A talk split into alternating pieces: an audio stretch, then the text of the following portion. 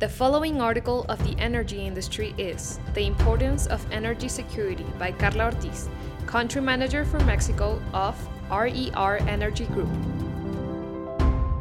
What comes to our minds in times of crisis when we think about the energy matrix of our country?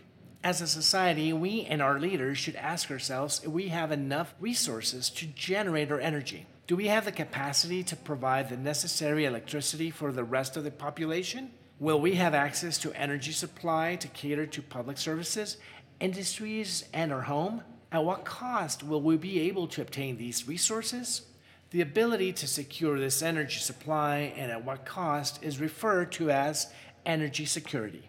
It is an issue that we must consider, especially in troubled times. We have just experienced a pandemic that significantly changed energy consumption habits, and we are witnessing a war between two countries where one of them has very large energy reserves. Russia is the leading country in natural gas reserves worldwide, estimated at between 30 and 40 percent. Russia is also the second largest natural gas producer in the world as if that were not enough, together with the US and Saudi Arabia, these three entities control 45% of oil oil production in the world. Europe imports 40% of its natural gas from Russia, while Mexico imports 90% of its gas from the US. The question that is often asked is what happens if Europe stops buying natural gas from Russia and the US decides to sell to Europe instead of Mexico? As a result, Mexico would have to negotiate with another country to secure its natural gas supply. That is, if it is fully available, and at what cost. To understand in depth the dimension of this question and its implications, it is important to understand the makeup of Mexico's energy sector. Mexico produces 60% of its electricity using natural gas, which defines the country's marginal price of energy. That is why we can find a direct correlation between energy costs in Mexico and the price of natural gas in the US. If the dollar price increases, the cost of energy in Mexico does as well.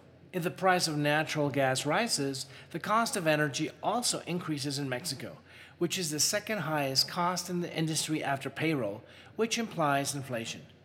There are dire situations that can occur, have occurred, and could happen again leaving a perilous natural gas shortage in Mexico. For instance, the possibility that the U.S. could sell natural gas to Europe, or events such as the 2021 frost that paralyzed the northern U.S. region and left Mexico without natural gas.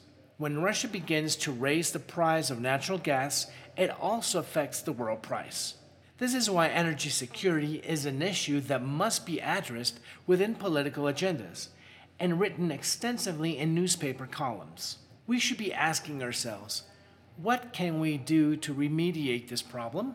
What can be done to mitigate the supply and cost overrun risks that can lead to hyperinflation?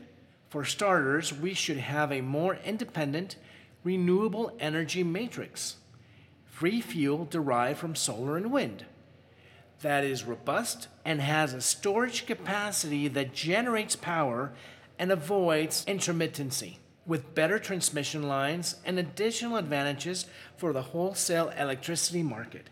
Without a doubt, the first step is to become independent from fuel imports. And what better way to do that than with renewables, which can provide a better quality of life for us and aims to protect our cherished planet?